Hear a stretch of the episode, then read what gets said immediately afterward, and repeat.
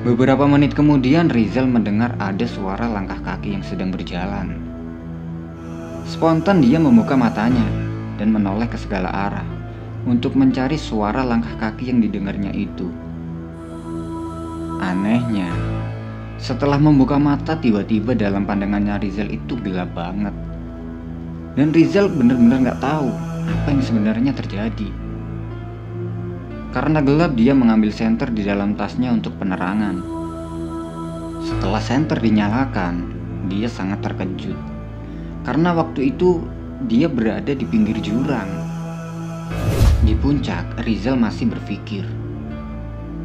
Kalau perjalanan normal dari base camp ke puncak, itu hanya sekitar dua jaman. Tapi waktu itu kok bisa dia sampai menempuh waktu sekitar lima jam. Logikanya dia udah mengulur waktunya 3 jam.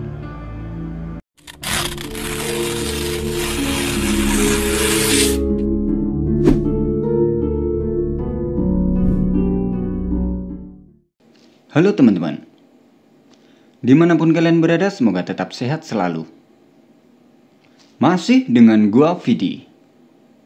Di video kali ini, gua mau bawain sebuah cerita mistis dari Gunung Sipandu Dieng. Kisah ini dialami oleh teman kita yang bernama Rizal Afifi. Panggil saja dia Rizal. Jadi, waktu itu tepatnya hari Jumat tanggal 31 Juli tahun 2020. Rizal, dia sedang melakukan pendakian ke Gunung Sipandu Dieng via Pawuhan.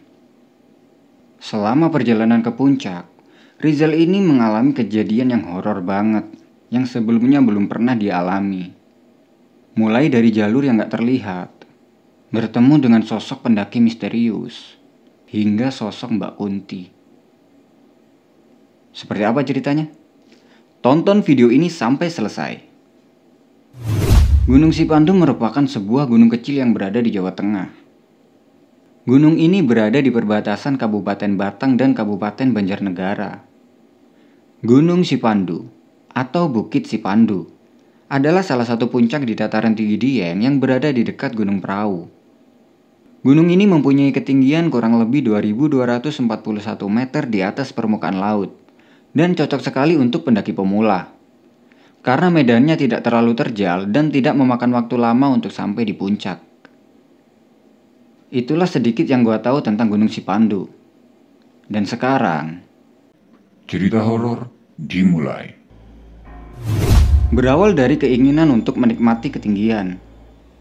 Rizal dia mempunyai rencana untuk mendaki ke Gunung Sipandu seorang diri. Waktu itu tepatnya hari Jumat, tanggal 31 Juli tahun 2020.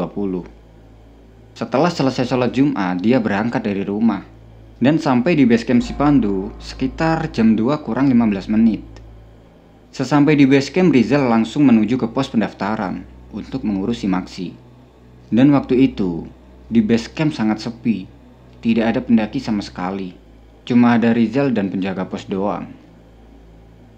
Karena melihat Rizal sendiri, Pak pos penjaga bertanya. Sendirian aja mas? Dia jawab, iya pak. Lalu penjaga pos menawarkan Rizal untuk mendaki nanti. Karena nanti sore, ada pendaki dari Yogyakarta juga akan mendaki ke gunung ini. Tapi Rizalnya malah menolak. Dengan alasan dia pengen solo hiking aja. Setelah selesai mengurusi maksi, Bapak penjaga pos memberi Rizal selembar kertas yang bergambarkan sebuah peta petunjuk jalan untuk sampai ke puncak. Akhirnya proses mengurusi maksi pun selesai. Setelah selesai Rizal mengecek perlengkapannya lagi, takutnya ada yang ketinggalan atau kurang. Setelah dicek, ternyata semua peralatan dan logistik sudah lengkap. Waktu menunjukkan jam 3 sore, Rizal pun mulai melangkahkan kakinya untuk memulai perjalanannya. Sepanjang perjalanan menuju pos 1, dia benar-benar sendiri. Gak ada pendaki satupun yang naik maupun yang turun. Setelah sampai di pos 1, dia istirahat sebentar untuk melepas lelah dan menikmati sebatang rokok. Nah, ketika sedang berada di pos 1, Rizal ini pengen pipis. Dan tanpa disengaja, dia buang air kecilnya ini sembarangan. Udah gak permisi gak apa. Setelah rokok yang disapnya habis, dia melanjutkan perjalanannya menuju ke pos 2. Selama perjalanan menuju ke pos 2 itu masih belum ada kejanggalan sama sekali. Tapi, sesampainya di pos 2, kejanggalan mulai dia rasakan. Di pos 2 itu dia berencana untuk tidak istirahat. Ketika sedang berjalan melewati pos 2, tiba-tiba dia mendengar ada suara cewek yang memanggil namanya dari kejauhan. Mendengar panggilan itu, spontan dia menyahut. Oi, setelah menyahut, dia berhenti sebentar untuk mencari sumber suara tersebut dan siapa yang memanggilnya. Dia memperhatikan sekelilingnya, tapi tidak ada satu orang pun di situ. Bulu kuduk langsung merinding. Dia merasa sedikit takut setelah mendengar suara yang memanggilnya tadi.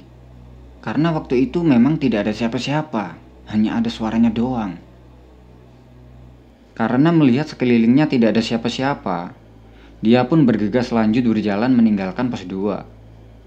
Tapi, setelah meninggalkan pos 2 itu perjalanannya terasa lama banget. Padahal menurut petunjuk yang tertulis di kertas yang dibawa Rizal itu, perjalanan dari pos 2 menuju pos 3 itu sekitar 15 menit. Di situ dia merasa heran. Tapi dia tetap berpikir positif. Ya mungkin aja ada kesalahan penulisan di petunjuk yang dibawanya itu. Rizal pun terus berjalan. Tapi, lama berjalan, dia tidak juga sampai di pos 3. Dan Rizal sempat berpikir, apa mungkin aku tadi salah ambil jalan? Tapi, perasaan gak ada jalur lain selain jalur yang dilewati ini. Jadi, gak mungkin kalau dia salah jalur. Dengan perasaan bimbang, dia pun mencoba tetap berjalan mengikuti jalur yang ada. Ketika sedang berjalan itu tiba-tiba dia melihat ada seorang pendaki wanita yang sedang duduk. Dia terlihat sedang kelelahan. Melihat itu, Rizal merasa sedikit lega. Karena setidaknya dia nggak sendiri lagi dan ada temannya. Rizal pun menyapa pendaki wanita itu dengan tujuan ingin ikut berjalan bareng menuju ke puncak. Tapi setelah disapa pendaki itu tidak menjawab satu kata pun dan hanya tersenyum. Rizal berpikir, mungkin pendaki ini sedang kelelahan, jadi nggak sempat menjawab. Kemudian pendaki wanita itu beranjak berdiri dan berjalan naik. Rizal pun ikut berjalan di belakangnya. Rizal mengiranya itu memang benar-benar pendaki, karena dari penampilannya memang seperti pendaki. Kemudian pendaki wanita itu bertanya pada Rizal, Masnya dari mana? Kemudian Rizal menjawab, Saya dari Banjarnegara mbak. Belum sempat Rizal bertanya balik, tiba-tiba pendaki wanita itu pamit mau pipis. Lalu dia berjalan keluar dari jalur untuk pipis. Sambil menunggu pendaki wanita itu, Rizal duduk di sebuah pohon yang berada di dekat situ. Ketika sedang duduk dan menunggu pendaki wanita itu, dia melihat jam tangannya. Dan di situ dia benar-benar kaget. Karena waktu itu menunjukkan jam 4 sore. Dalam hati dia bilang, "Eh, aku udah lama berjalan kok masih jam 4 sore? Apa mungkin jam tanganku mati ya?" Karena penasaran Rizal mengeluarkan HP-nya untuk melihat jam. Ternyata, jam di HP-nya pun menunjukkan jam 4 sore. Dia merasa ini benar-benar aneh. Kemudian dia memasukkan HP-nya ke dalam kantongnya lagi. Setelah memasukkan HP-nya, Rizal ingat sesuatu. Ternyata waktu itu dia berada di tempat yang sama. Tempat pertama dia bertemu pendaki wanita tadi. Dan setelah menunggu lama, pendaki wanita yang tadi pamit pipis gak muncul-muncul. Karena merasa ada yang aneh dan takut kemalaman, Rizal pun memutuskan untuk lanjut berjalan dan meninggalkan pendaki wanita tadi. Lanjut berjalan. Tidak lama kemudian, Rizal menjumpai pohon yang dipakainya duduk menunggu pendaki wanita tadi. Dia merasa ini benar-benar aneh. Kok bisa aku ketemu pohon ini lagi? Kemudian Rizal berinisiatif melepas pakaian dalamnya dan meletakkan di pohon itu. Kalau aku bertemu bajuku lagi, ternyata dari tadi aku memang muter-muter di sini. Setelah meletakkan bajunya di pohon itu, dia pun lanjut berjalan lagi. Dan ternyata benar. Selang beberapa menit kemudian, dia menjumpai pohon itu lagi dan kaos yang ditinggalkan. Rizal pun langsung berhenti dan mengucap istighfar. Dia berdoa sebisanya. Lalu dalam hati dia bilang, Ya Allah, tunjukkanlah jalan untukku. Dan mohon maaf jika aku ada salah. Rizal pun terduduk lemas. Dia tidak tahu harus ngapain. Dia terus berdoa, meminta petunjuk sama yang di atas sambil memejamkan matanya. Beberapa menit kemudian Rizal mendengar ada suara langkah kaki yang sedang berjalan. Spontan dia membuka matanya dan menoleh ke segala arah untuk mencari suara langkah kaki yang didengarnya itu. Anehnya, setelah membuka mata tiba-tiba dalam pandangannya Rizal itu gelap banget. Dan Rizal benar-benar nggak tahu apa yang sebenarnya terjadi. Karena gelap dia mengambil senter di dalam tasnya untuk penerangan. Setelah senter dinyalakan, dia sangat terkejut. Karena waktu itu dia berada di pinggir jurang tidak lama kemudian, ada suara yang memanggilnya dari atas. "Mas, ngapain di situ? Itu bukan jalur." Setelah dilihat ke atas, ternyata itu adalah pendaki lain. Kemudian Rizal berjalan naik untuk menuju jalur yang benar dan menghampiri pendaki itu. Setelah sampai di atas, pendaki itu bertanya pada Rizal, "Mas, ngapain sampai ke situ?" Bahaya loh, itu jurang. Rizal, dia tidak menjawab apa pun. Karena waktu itu dia benar-benar panik, heran, takut, semuanya bercampur jadi satu. Rizal benar-benar gak habis pikir. Kenapa bisa terjadi seperti ini? Lalu pendaki itu memberi Rizal air minum untuk menenangkan pikirannya. Ternyata dia adalah pendaki dari Jogja yang berangkat tadi sore. Beberapa menit kemudian, Rizal udah merasa agak tenang. Dia melihat jam tangannya. Ternyata waktu itu sudah menunjukkan jam setengah tujuh malam. Pantas saja tadi pas buka mata tiba-tiba gelap. Perasaannya pun semakin bercampur aduk. Ternyata selama itu dia berjalan dari pos 2 menuju pos 3. Rizal tidak bisa menjelaskan kepada pendaki itu karena kalau dijelaskan, pastinya akan panjang dan berbelit-belit. Setelah kondisinya sudah fit, Rizal diajak lanjut naik lagi ke pos 3 dan itu jaraknya cuma 50 meter doang. Sesampainya di pos 3, Rizal bertanya-tanya. Ternyata pos 3 sedekat ini. Tapi kenapa tadi aku udah jalan lama banget dan gak sampai-sampai? Rizal pun mencoba introspeksi diri dia mengingat-ingat apa kesalahan yang dibuatnya, sehingga dia bisa terjadi seperti ini. Dalam hati dia bilang, apa jangan-jangan gara-gara tadi aku kencing sembarangan di pos 1? Rizal pun langsung meminta maaf pada penghuni gunung dan berharap semoga tidak terjadi apa-apa pada dirinya. Lanjut berjalan ke puncak. Dia mengira gangguan sudah hilang, tapi ternyata tidak. Sewaktu berjalan naik ke puncak, tiba-tiba dia melihat ada putih-putih yang terbang tepat di depannya.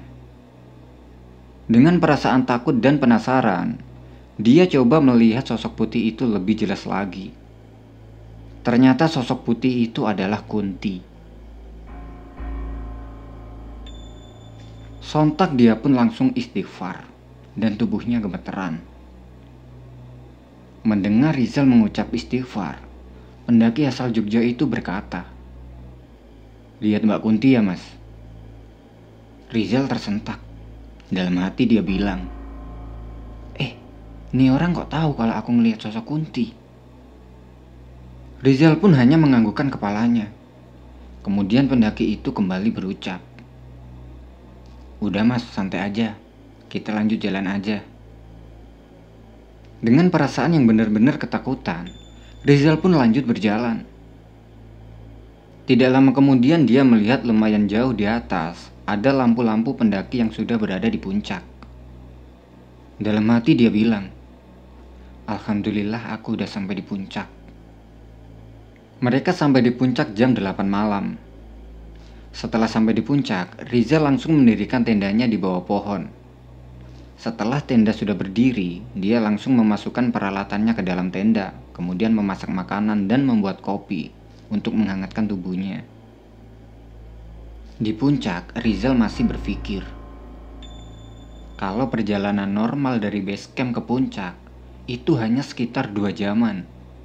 Tapi waktu itu kok bisa dia sampai menempuh waktu sekitar lima jam. Logikanya dia udah mengulur waktunya tiga jam. Setelah masakan sudah matang, Rizal pun makan. Setelah makan dan menikmati kopi, Rizal pun bergegas masuk tenda untuk tidur. Karena besok dia harus bangun pagi untuk menikmati suasana puncak dan menyambut terbitnya matahari. Karena kelelahan malam itu dia tertidur pulas. Tapi, di dalam tidurnya dia bermimpi menyeramkan. Rizal didatangi sosok nenek-nenek yang memakai baju adat Jawa zaman kuno. Dan nenek itu mengucapkan sesuatu kepada Rizal. Kamu sudah mengotori gunung ini. Mendengar itu, Rizal langsung meminta maaf pada nenek-nenek itu atas kesalahan yang dibuatnya. Tapi nenek itu hanya tertawa terbahak-bahak. Kemudian nenek itu berjalan mendekati Rizal dan mencekik lehernya Rizal dengan kedua tangannya, hingga Rizal terbangun. Setelah bangun dia langsung mengucap istighfar. Dia berharap ini hanyalah mimpi dan semoga tidak menjadi kenyataan. Setelah bangun Rizal minum air putih untuk menenangkan dirinya. Setelah minum air putih, dia melihat jam dan waktu itu menunjukkan jam 12 malam. Karena masih jam 12 malam, Rizal pun mencoba melanjutkan tidurnya. Tapi nggak bisa. Dia terus kepikiran tentang apa yang sudah dia alami selama pendakian tadi. Termasuk tentang mimpinya tadi. Karena tidak bisa tidur, Rizal keluar tenda untuk mencari udara segar. Setelah keluar tenda, dia melihat dari kejauhan seperti ada pendaki yang sedang duduk di depan tenda dia pun berjalan menghampiri pendaki itu. Setelah dihampiri, ternyata itu adalah pendaki dari Jogja yang bareng tadi. Pendaki itu bertanya pada Rizal, "Kok belum tidur, Mas?" "Sebenarnya udah, tapi kebangun, Mas." Di situ, Rizal ingin menceritakan kejadian yang ada di dalam mimpinya tadi. Tapi, belum sampai dia cerita, Pendaki dari Jogja itu bilang, habis nih mimpiin nenek-nenek ya mas. Mendengar perkataan pendaki itu, Rizal terdiam. Dalam hati dia bilang, Loh, kok dia bisa tahu?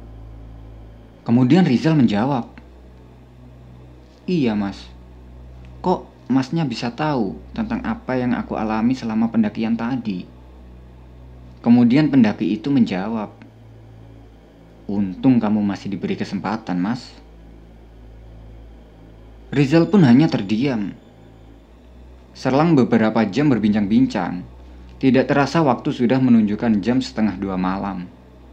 Sesampai di tenda dia berdoa terus-menerus, hingga akhirnya dia tertidur. Pagi pun tiba, dan waktu sudah menunjukkan jam setengah enam pagi. Rizal pun bangun setelah bangun dia langsung cuci muka dan lanjut membuat kopi. Pagi itu di puncak dia sedang asik menikmati udara dingin dan menyaksikan sunrise pagi sambil ditemani secangkir kopinya. Singkat cerita, setelah puas di puncak dan sedikit berfoto-foto, dia lanjut beres-beres peralatannya. Waktu sudah menunjukkan jam 7 pagi. Setelah peralatan sudah beres, Rizal pun bergegas turun dan tidak lupa berpamitan dengan pendaki asal Jogja tadi. Mas, aku turun dulu ya. Makasih banget. Sama-sama, Mas. Hati-hati ya turunnya. Setelah pamit dengan pendaki asal Jogja itu, dia mulai berjalan turun dan meninggalkan puncak. Selama perjalanan turun, Rizal sudah tidak mengalami gangguan mistis lagi dan selamat kembali sampai di rumah. Ada banyak pelajaran yang bisa kita ambil di dalam kisah yang dialami Rizal ini. Dan semoga bisa dijadikan pembelajaran untuk kita semua.